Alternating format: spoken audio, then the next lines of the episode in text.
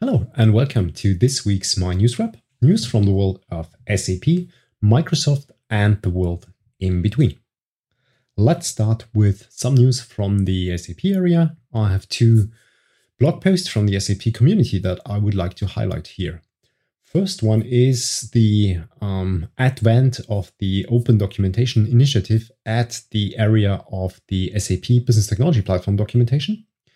So now the um, business technology platform documentation, as well as the best practice guide for SAP BTP, are now um, running under the Open Documentation Initiative. So they are um, editable on, on GitHub. So you can bring in your feedback, you can bring in improvement requests using the usual um, GitHub flow that you might know from Microsoft, or um, there is also a link to how to do that within the blog post that I've referenced within my show notes.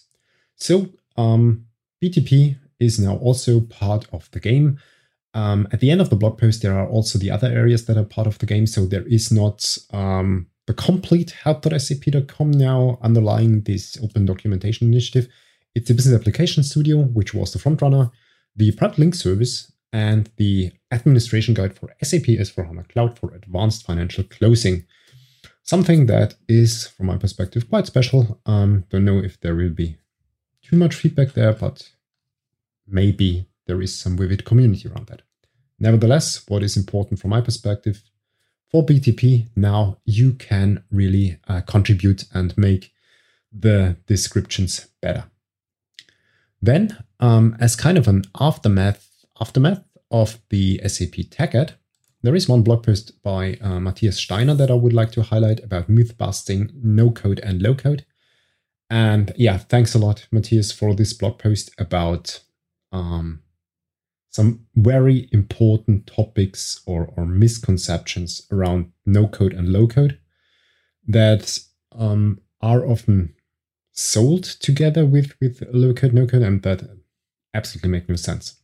Um, and I'm also afraid that the TechEd kind of also, yeah, um, made the error not to to be quite clear at at those spots. Nevertheless, now if you if you have questions, if you kind of didn't feel um, or, or felt not not um, very uh, good about the announcements and, and what comes with low code, no code. I think this blog post really helps you to put things um, together the, the right way. So, also, where are the limitations, for example? Yeah, with that, um, let's switch to the Microsoft part of the house. First of all, serverless, of course. There is one project that I'd like to highlight by Marc Duiker, um, who is currently starting his way at um, Ably as his new employer. And he has to do some some projects uh, as part of the onboarding, as far as I understood from, from his tweet, tweets. And one thing is about um, Agile uh, Planning Poker. And he built an app for that, uh, making use of Vue and um, Azure Static Web Apps, and of course, Azure Functions. And this project is also available on GitHub. So if you want to take a look at the Agile Flush and the, the Azure Static Web Apps that are used and Azure Functions in version 4, so um, the most up-to-date version, then, or Azure Function Core Tools version 4, so the, the workers version 4, and Node 16, then um, I think that's a quite nice um, starting point.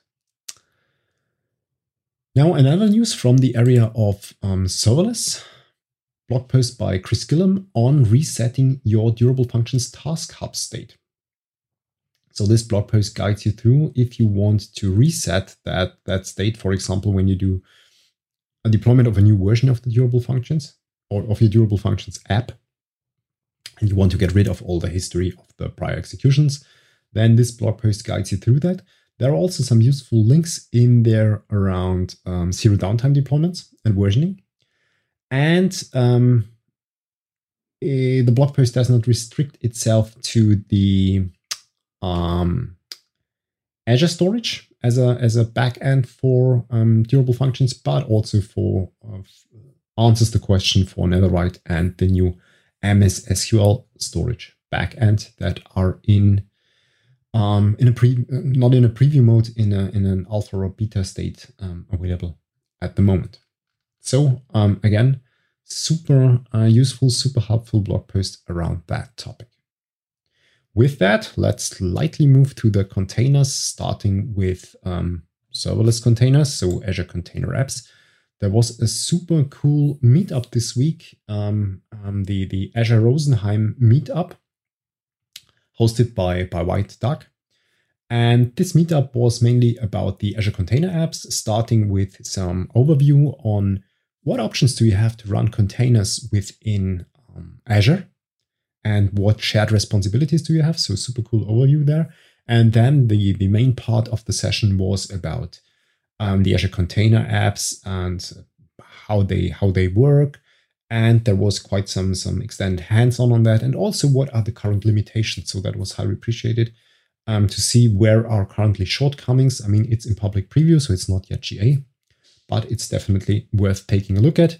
And the uh, session finished then with some generic overview about news, what, what happened in the last month, I would say, within um, the, the AKS ecosystem.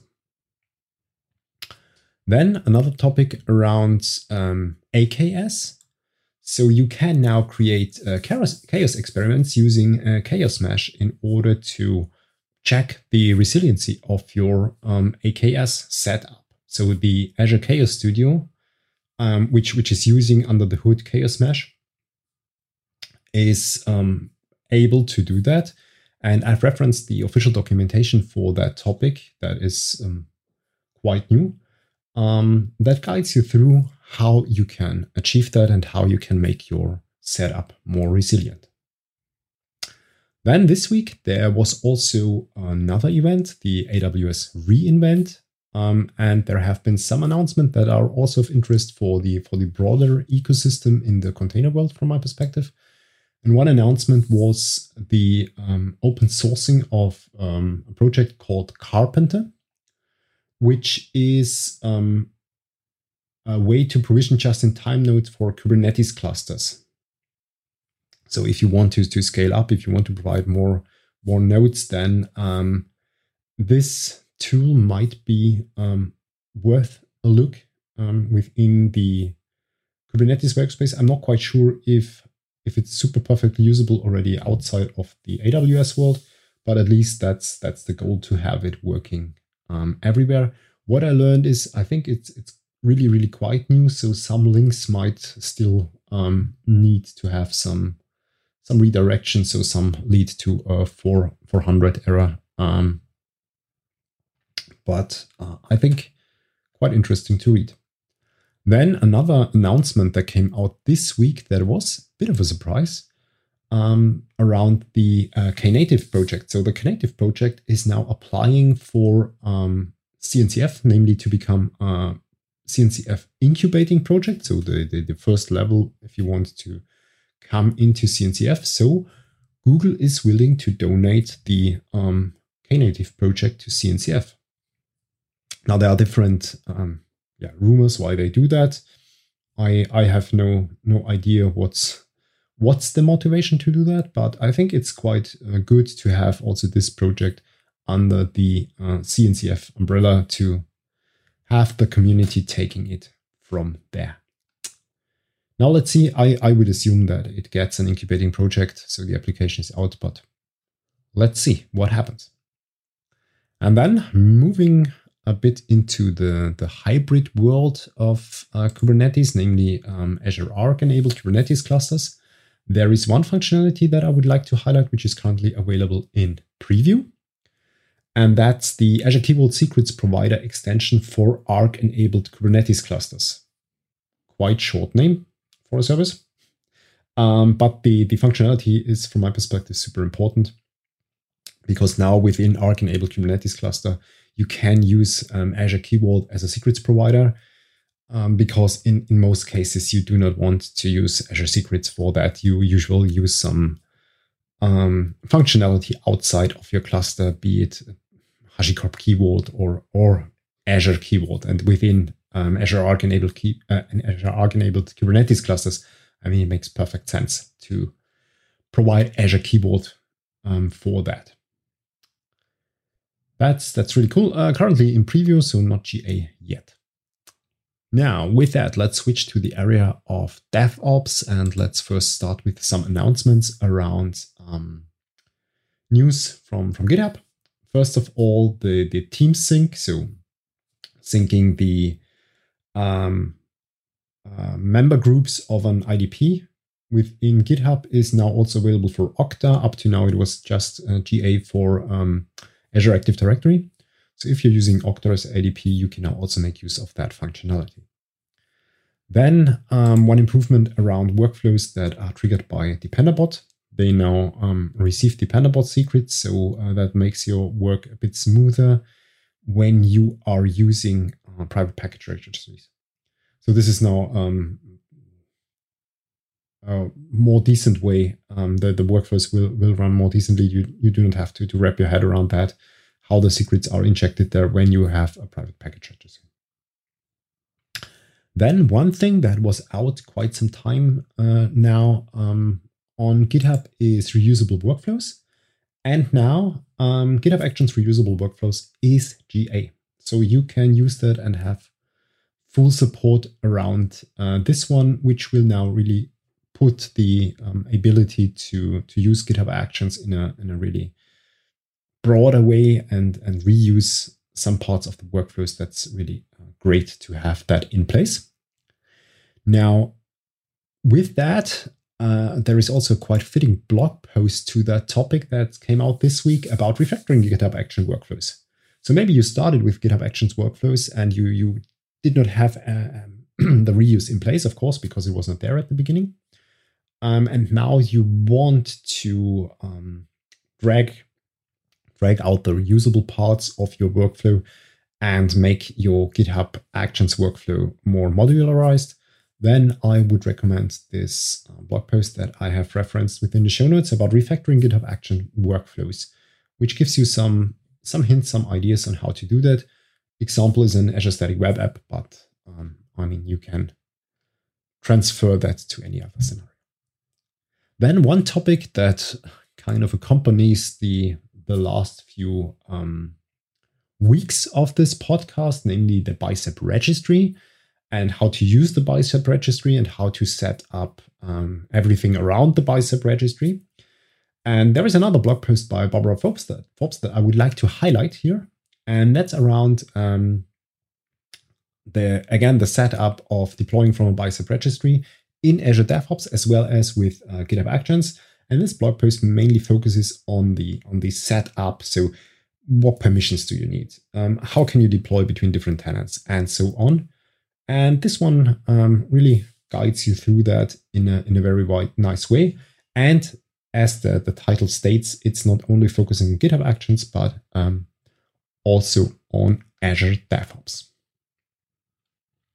Then one other service that um, is in preview now and is of course interesting for all things around DevOps, and that's the Azure load testing service, which allows you, or which is a managed service, a fully managed service on Azure in order to bring forward your load testing and optimizing the performance of your app when you run into high load scenarios.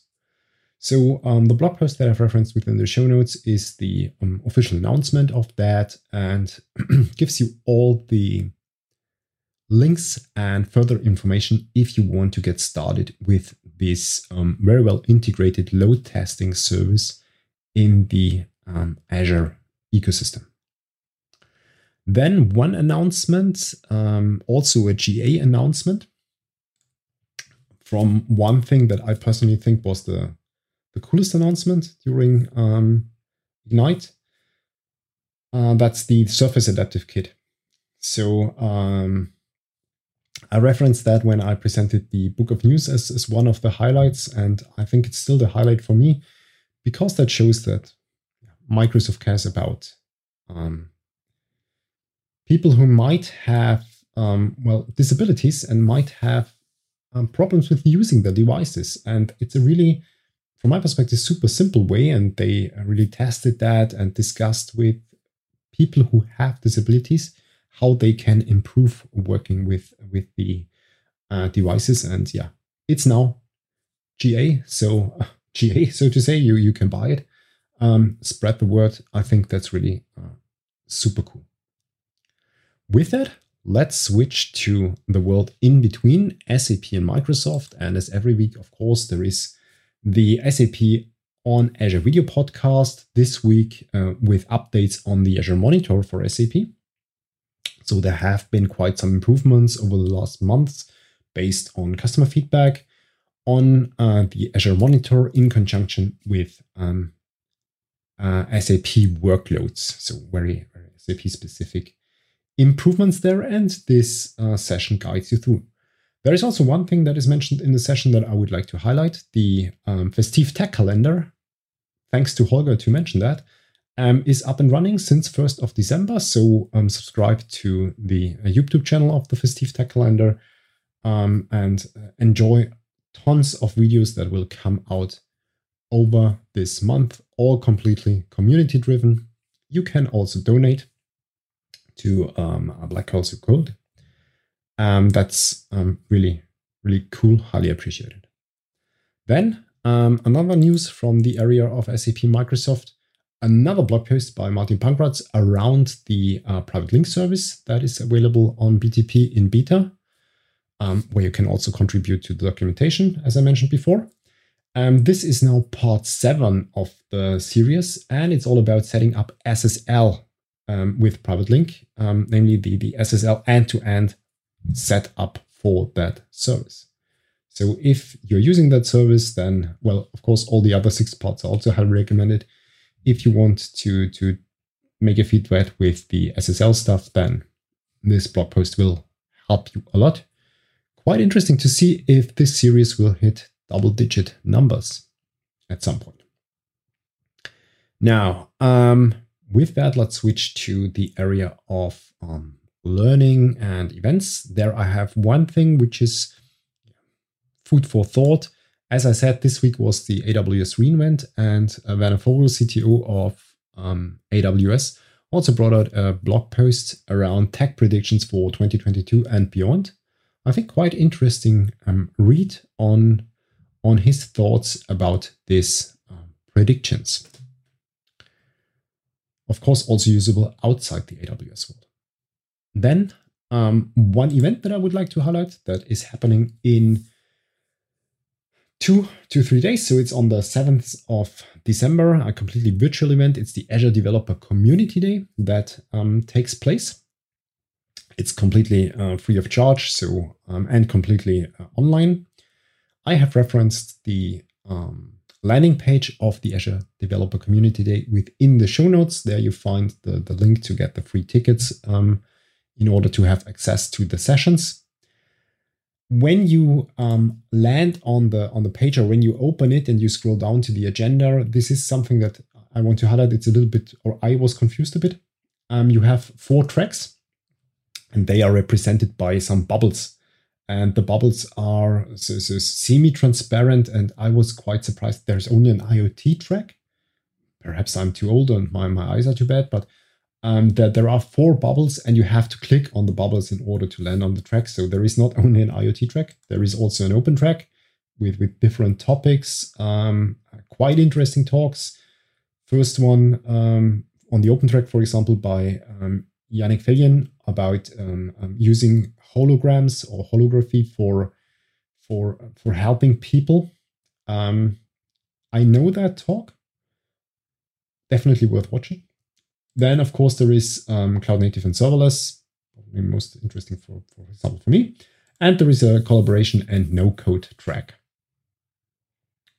Um, yeah, so I think quite quite interesting day. Um, quite some talks to to listen to if you have the time. I think that's some well spent well talks that you should listen to. And then um, let's wrap this session with one announcement around the GitHub Copilot. So maybe you're one of the, the happy folks that um, have access to the or have early access to GitHub Copilot. And there is now an improvement that is super cool, and that's uh, GitHub Copilot Labs. And this GitHub Copilot Labs allows you to, to select code and ask Copilot to explain what's happening within this part of code. I think that's that's super useful, especially if you start with code or if you start with a new project and you're not sure what's really happening in this part of code. Um, like for me, when I'm looking at .NET code, um, that that's really super cool. I have not yet tried it out, but it looks super promising. Now, with that, I'm at the end of today's show. I hope I had some news for you, some interesting stuff, some stuff to catch up. Um, and with that, I wish you a nice Saturday, a great Sunday, and a successful next week. Until next Saturday. Bye.